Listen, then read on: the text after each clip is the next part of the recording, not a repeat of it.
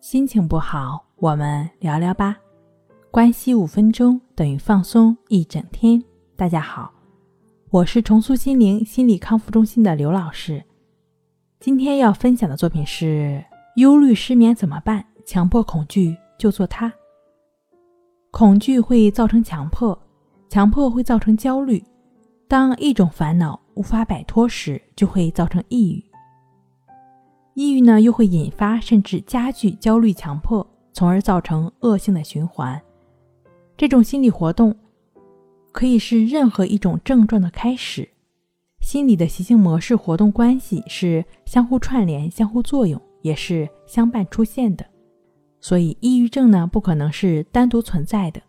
焦虑、强迫、恐惧等症状也是如此，区别呢，只是症状的表现倾向不同。现在呢，就分享一种简单显著的抑郁症自我调节的方法，就是关系法。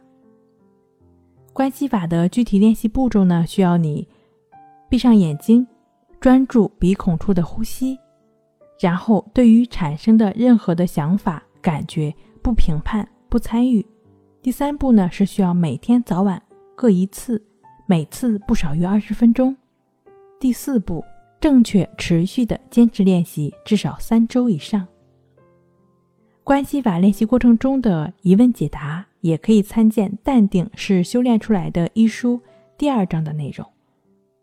这个关系法的练习，其实就是帮助我们不断的回到当下，不断专注当下的过程。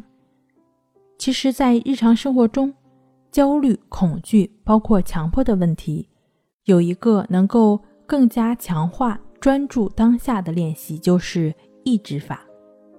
意志法呢是亦是如此的练习，通过持续的大量的亦是如此的练习，便是帮助焦虑恐惧的朋友们不断的阻断一些行为的过程，不断的安在当下的过程。